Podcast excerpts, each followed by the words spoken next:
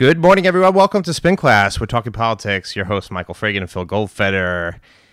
On another Thursday morning of political talk on the Nachum Segal Network, NachumSegal.com, around the world on Arutz Sheva, Israel National News slash radio. And Phil, thanks for flying solo, your first solo mission last week.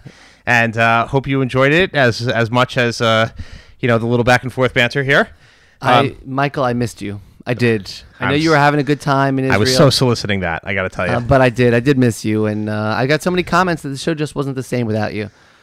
Well, I, that could cut both ways, so we'll, uh, we'll we'll have we'll have to leave that aside. And it is a rainy morning here in uh, New York, and I think that matches the mood of uh, congressional Republicans right now, looking at a special election. Yes, yet again another special election out there uh, in the state of Montana for the uh, one House seat in the state of Montana, one House seat for the entire state. I think that would actually, uh, well, aside from Alaska, that's the biggest district in the biggest House district in the nation. And what happened last night? I mean, it's just, it's just unbelievable. No matter Democrat or Republican, how exactly was this happen? Okay, before we get into it, and, and I want to just be clear, is that we have talked about this about race being bellwether races, and and if a Democrat wins, it shows the disapproval for the president, and if the Republican wins, it shows that people are happy with the president. Again, this idea that that these races are somehow indicative of where the country is going as we slowly get into the midterm elections of 2018. And so the the backdrop of all of this is that it's not just another house race. It's another race that's going to be used as an indicator an indicator of whether President Donald Trump is doing a good job and whether other House members in 2018 are going to be threatened. To be take it even a step farther, we're even looking at state legislative races to make these determinations whether are the Democrats leaning uh, towards the victories or the Republicans leaning towards the victories as we come up. I mean, we're not. I take that back. We're not coming up to, to the midterms. We're still a long ways away from the midterm elections. yeah, we're, we're at least one general election away from. But the, but these races are actually already being talked about in that way. And so with that, last night was last night is kind of inexplicable. Uh, it, what you had was the Republican candidate. Uh, uh, what's his name again? G- G- huh? Giancarlo? No, Quinn is the oh, the Republican, Gene Gianforte. Gianforte, right? he Gianforte. Actually apparently body slammed a reporter, and uh, he, he took him down, and then and then basically cursed at him. I mean, it's just it's it's hard to believe he actually had. It seems the endorsement he had a huge money advantage.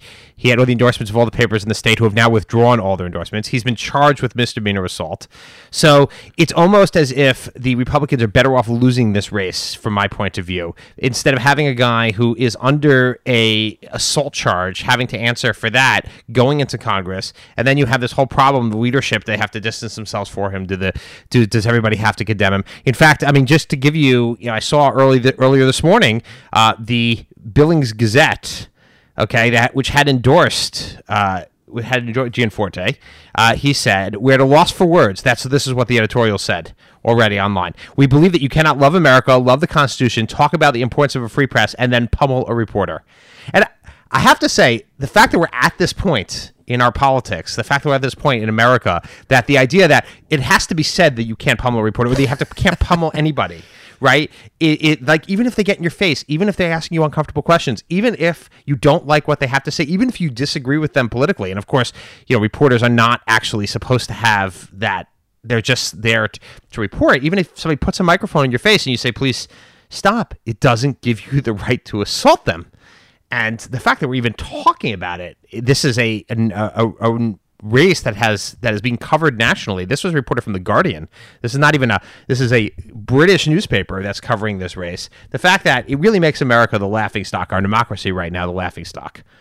It's a very sad state of affairs. I mean, look, even if, and the reporter from The Guardian, even if he was being aggressive and he was being forceful and he was being rude and he was being obnoxious and he kept badgering and asking questions over and over again, that would not justify putting your hands on him. And, and as it has since been explained, he literally put his ha- both hands around his throat and threw him to the ground.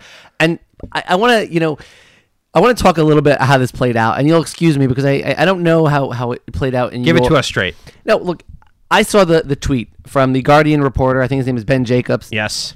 I saw the tweet from the Possibly a member of the tribe. Possibly a member of the tribe. Uh, we can do a little research. Uh, our producers will get right on that.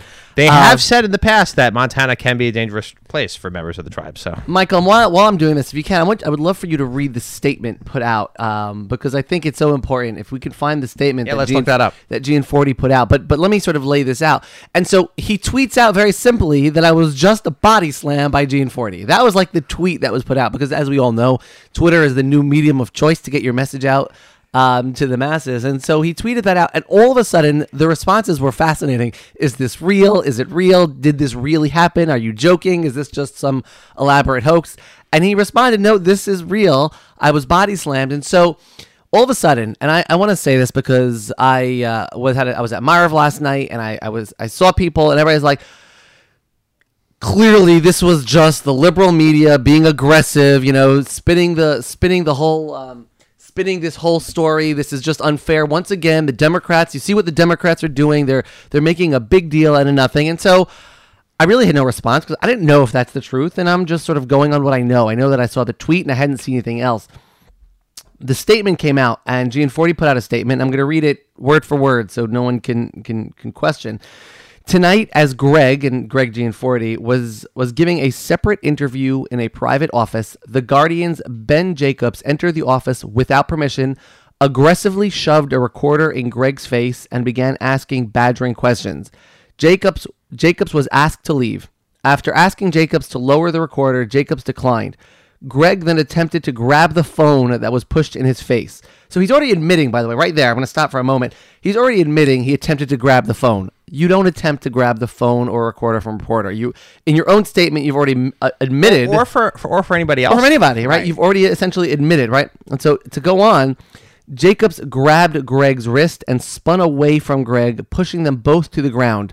It's unfortunate that this aggressive behavior from a liberal journalist created this scene at our campaign volunteer barbecue, said Shane Scanlon, the spokesperson um, for for Gianforte. And so all of a sudden we have a different narrative. Okay, maybe it went down differently.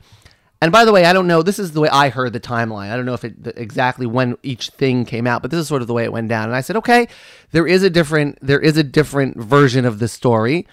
Maybe you know, maybe the, the reporter is being you know is just being dramatic and and and is going above and beyond. But then the audio comes out. Remember, he was holding, was a holding the recorder. recorder, right. Then the audio comes out, and the audio does not show an aggressive reporter. It doesn't even show a badgering reporter. It doesn't even show a rude reporter. In as calm a voice as one could ask, Ben Jacobs basically said, you know, asked the question about yesterday with the CBO uh, the Now that the CBO score is out, how do you feel about the, the re- C- healthcare repeal? about the health and, and clearly Gianforte didn't want to respond to the question. And to his credit, as a good reporter, he asked it again. At that point, Gianforte could have walked away. He could have called his press guy. He- he- there's a hundred million ways to, to get out of this. At that point, the audio gets gets you could tell there's a scuffle going on. There was no, it didn't get out of hand. It was not badgering. It was not aggressive. It was literally just asking questions. And so clearly, all of a sudden, you're starting to question Gianforte's story. Um, and then I wake up this morning to, if you recall, Gianforte was actually preparing for another interview at the time. And there was three Fox News reporters, producers, staffers in the room Right. when it happened, who all gave an eyewitness account to the exact way that Ben Jacobs said that it happened. We- So there's so many questions, so many questions. Number one, to all those people who I saw in Shul last night, I hope I hear from you again today, apologizing. Must have been a big comments. minyan. Uh, I hope I hear from you apologizing about your comments. Number two is you want to make your own version of the story, right? You want to kind of twist the truth as someone who knows that they're in trouble a bit here. It's like, oh, I just did something I shouldn't have done. You want to twist the story, fine. But there were witnesses in the room. So to absolutely lie and make up your own version of events, knowing full well that there was four people in the room who are all going to refute. Now maybe he thought, oh, well, they're Fox News, so maybe they won't. But they were look, to their credit, they were honest, they were straight, and they put the story out there. Well, look, I don't consider myself to be necessarily a member of the media, and I'm But the fact that we do this on a weekly basis and we sit here and we comment on on the goings on and we talk about politics to a certain degree we're interested in in arriving at some version of of the truth we're talking about what happened. Obviously, we have to agree to to a certain as you know, Republican, Democrat. We have to agree on the things that actually have happened. And I do accept this idea that there is should be a common truth out there. You can have opinions about it. There, that seems to be lost here. The very fact that they can make this statement, put out this statement, and blame the liberal media for this is just is astounding. And he even makes a reference in the recording to the Guardian. Are you from the Guardian? As if, okay, you're from the Guardian. Now I can attack you because it's okay. It's really, it's quite. I mean, do you can certainly connect the dots here about the fact the attack on the media, the attacks on the media during the campaign, the dishonest media, untruthful media, the media being the enemy of the of the state, and but I just think at this point now, we, we the idea that we are that we are have now crossed into a, a, a line where we don't see wall to wall condemnations here of of by Republicans of their candidate here. Um, I, I, it's it's amazing that you would go ahead knowing what you know about this. Okay, maybe you don't want to vote for the Democrat here if you're uh, if you're in Montana, but clearly this guy's unfit to hold public office. Okay, if you assault somebody else, you are unfit to hold public office. I mean, that's just that's just the way I feel. And it's particularly if you, if you assault a member of the media, what's going to happen in the first town hall meeting or wherever your constituent comes and gets into his face and say, you know, um, I mean, I'm sure you've had it. You know, somebody comes and says, you know, I'm angry about this, gets in your face, starts yelling at you. Is he going to deck them as well? I it's just, it, oh, is it going to happen on the House floor? I mean, how does this guy? This guy can't respond to the pressure. I mean, look, campaigns are pressure packed. A lot of people do and say things when it comes to campaigns, but this is not a civilized way to respond, and it's it's just it, it's totally shocking. It's shocking that it happened. To me, it's shocking that it happened. No, I agree with that. No, and I, I, I probably should have started. I absolutely agree with you. It, it's it's shocking that something like this could happen for someone who is running for public office. I mean, I mean this happens in like in in you know non-democratic countries. But I mean, his press secretary, and I hope you know, and I, you know, I don't know the guy, but like clearly he wasn't giving good advice because whether he was in the room or not, or he should have done a proper job of understanding the situation, then crafting a message. Well, By the way, at that point, maybe walking away from the race and saying, "Well, know, he should have created a buffer anyway between the uh, between the candidate and the press." I correct. Mean, that's that's the first thing, but he didn't do his job. But you know what? I want to leave. There's so much to talk about this week. I want to leave this aside. People in Montana, the, those that are listening out there, I just want to make sure go do the right thing. And uh, if you can't feel yourself to vote for the Democrat, please don't vote for this guy. I, I, don't even know what to say. Obviously, one mistake shouldn't ruin your entire career. But let's talk about somebody whose one mistake seems, or a continued single mistake, has ruined their entire career. Anthony Weiner has uh. pled guilty. I know we could finally close the chapter on Anthony Weiner because we're probably not going to see much of him again. He has now uh, pled guilty finally. I mean, the amazing part is a guy who we both know uh, you know, was a generation kind of ahead, politically ahead of both of us in New York State politics. Uh, a guy, a scrapper, a guy who really made a name for himself, could I think pretty easily have been mayor of New York, and even after, even after, even and after. threw it all away on. I mean, just the most bizarre, just.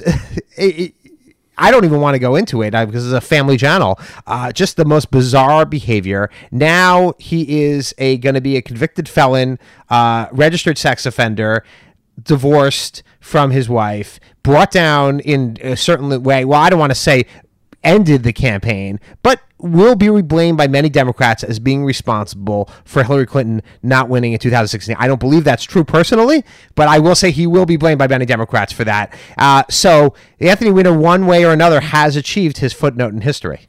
I, I you know, this is hard for me to comment. Anthony Weiner was a very close personal friend. Um, you Schumer people all sick together. I mean, look, he did work for Senator Schumer. I work for Senator Schumer. I, you know, I, I think that more than that, you know, he was my congressman for, for a very long time. That's right. And regardless, you know, and I, I want to be clear because before we got into this liberal, conservative, Democrat, Republican, like the, the polarized world and, and country we're currently living in, there is a time where, regardless the, of the fact that Anthony Weiner was actually a very liberal Democrat, he was loved in his very conservative district, and I know that district because I represented it in the in the state assembly.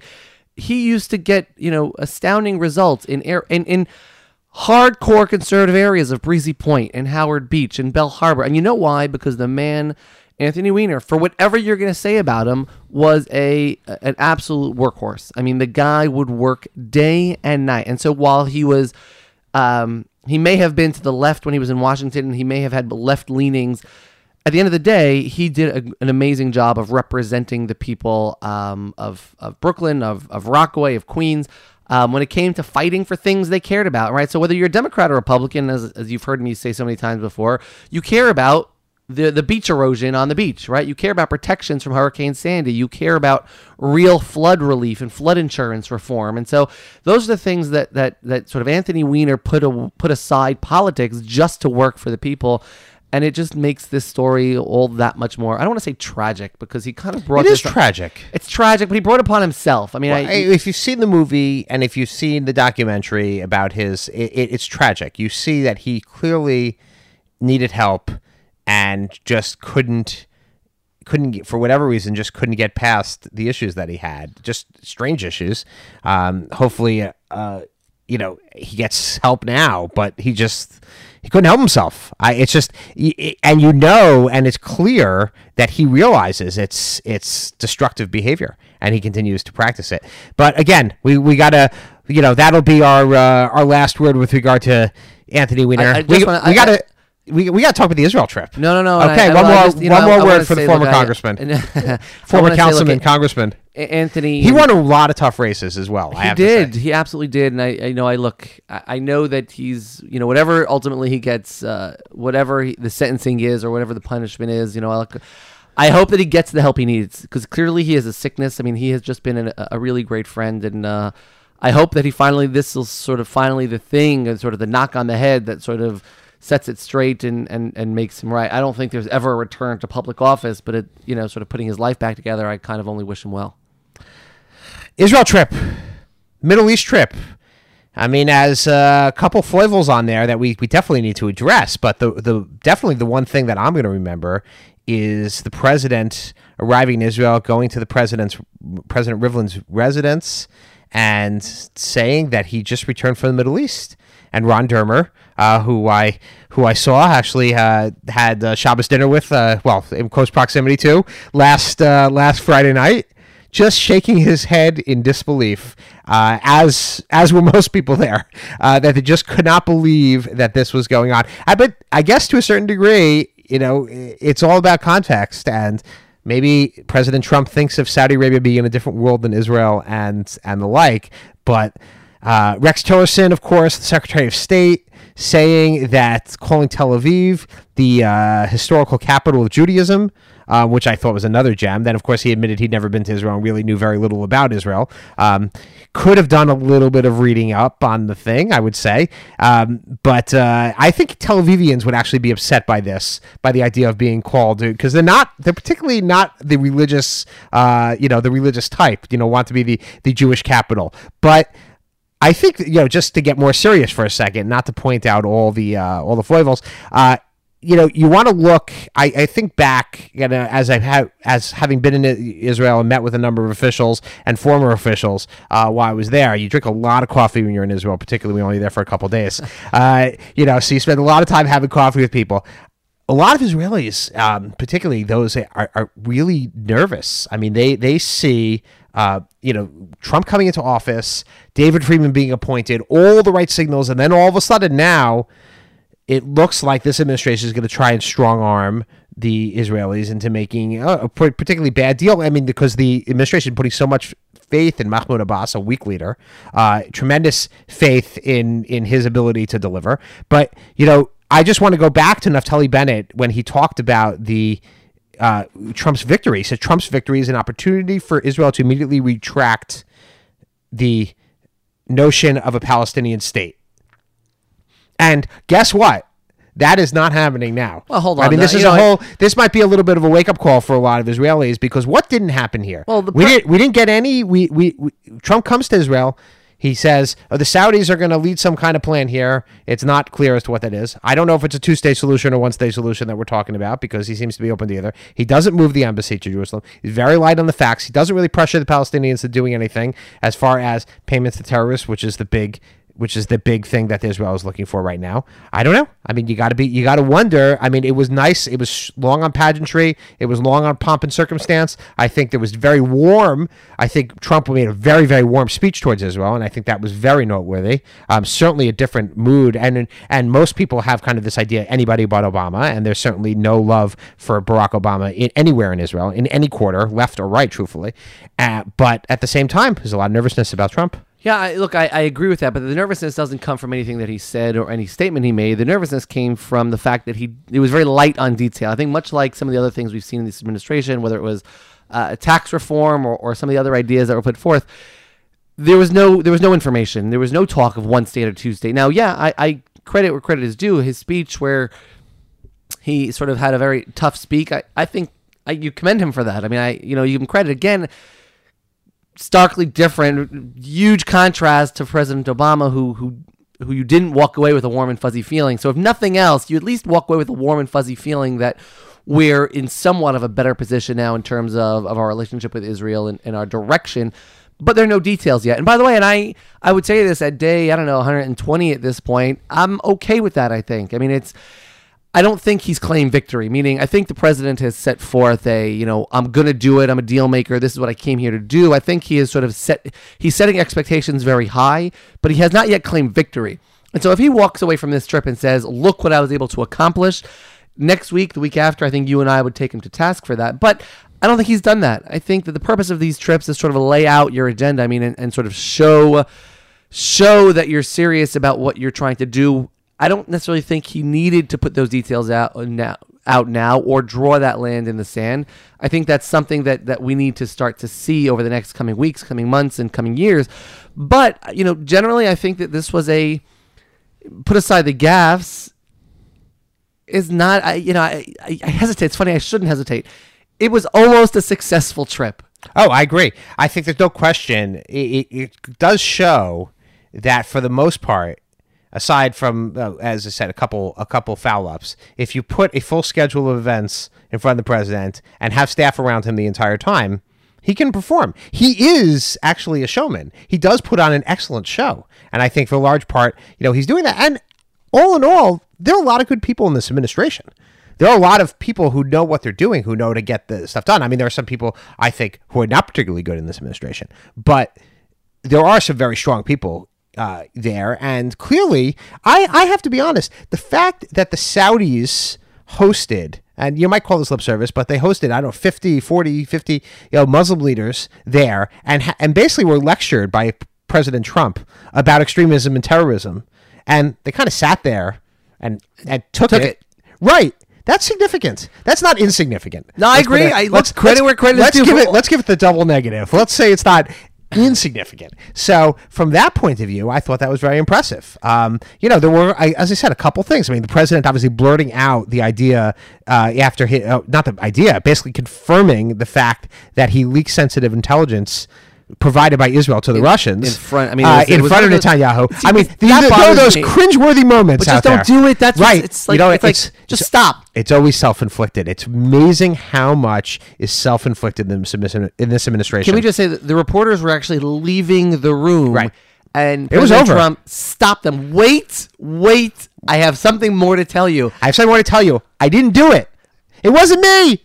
It wasn't me. I And didn't do this it. This was in front of the prime minister. Okay, but but but that aside, again, and and, I'm not looking to, to sort of, but again, it wasn't necessary, and we've talked about this a lot. And I want to I want to be clear because I, I spoke a lot last week, and uh, Michael, I'm sure you listened to the show. Is that Of course. we're not here just to, to beat up. I'm not look. I Gotta I get my I- fix. I, I want I, I want us to be fair and and and have a, a sort of tell the story as as as fair as possible. And the truth is, is that he he made that mistake. He didn't have to. Like it was something in his conscience or something that was gnawing at him. He had to say it to the press. He doesn't like to be wrong. And so He doesn't like to be told he's wrong. and I think that like this was really, you know, I don't want to say a flawless trip, but this was a really good trip. I think a positive trip, and and uh, you know, we're getting, we're I think we're we're getting closer to to to where we need to be, and and quite frankly, it was just nice to not talk about Russia and not talk about Comey, well, and not talk about the second he gets back, we're going to have to talk about it. We got to talk about it right now because I got to tell you what's going on now is going to be. Uh, finally, President Trump has been told I to lawyer up, and hopefully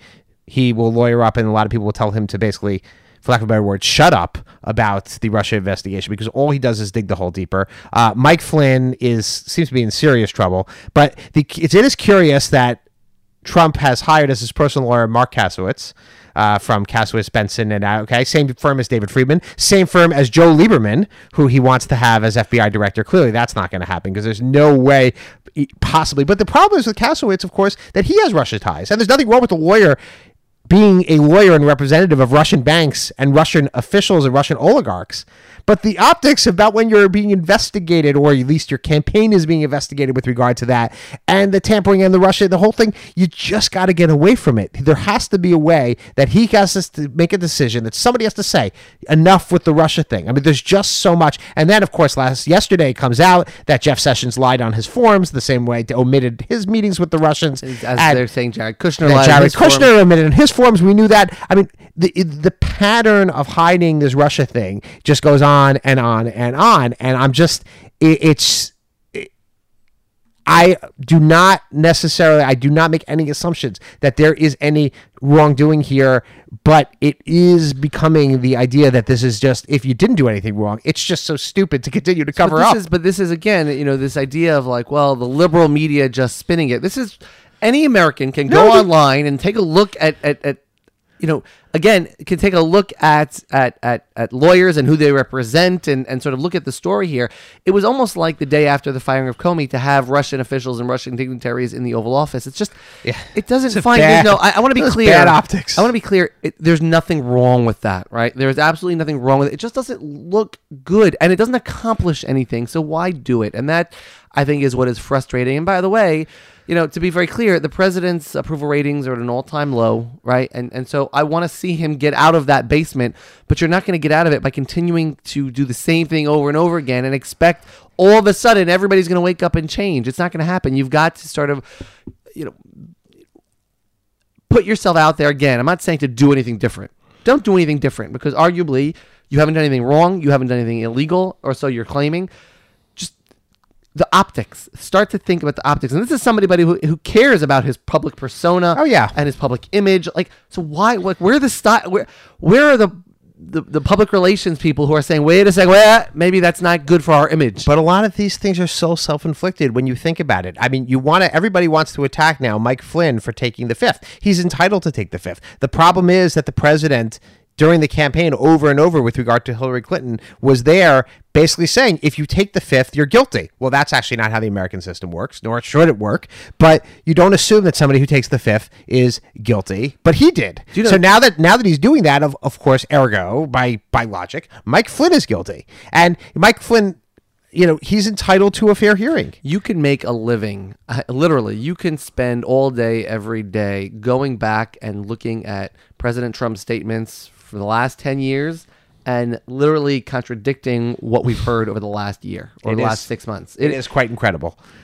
Well, look, we, we have to we have to start winding down our situation here, but uh, again, so much to talk but about. michael we haven't talked about jared and ivanka's shabbos troubles the Sha- well, I was just getting to that. I mean, the Shabbos troubles. I, I don't even know where to start. Look, I'm not into the frum shaming thing. The truth is, I think it's a kiddush Hashem that if people want to keep Shabbos publicly, uh, I don't know that they necessarily have to put out press releases saying that, that they got a rabbinic heter in order to travel on Shabbos. Oh, that was probably in response to concerns. I mean, that was probably Who's concerned? I don't I know. Look, I don't. It's not. It's not my business. Right, it's not my anybody's business either. I look. Everybody has has should- their right. they to, should do to whatever they want. Their religion in do- any way in which they choose to. But of course, if they're going to put out the statement, somebody's going to try and dig up which rabbi they asked. And of course, the JTA yesterday had a whole thing, exhaustive list of all the rabbis they're close to, and none of them were willing to. Because of course, nobody I know, no responsible Orthodox rabbi is going to say proactively go ahead, or at least put their name on it.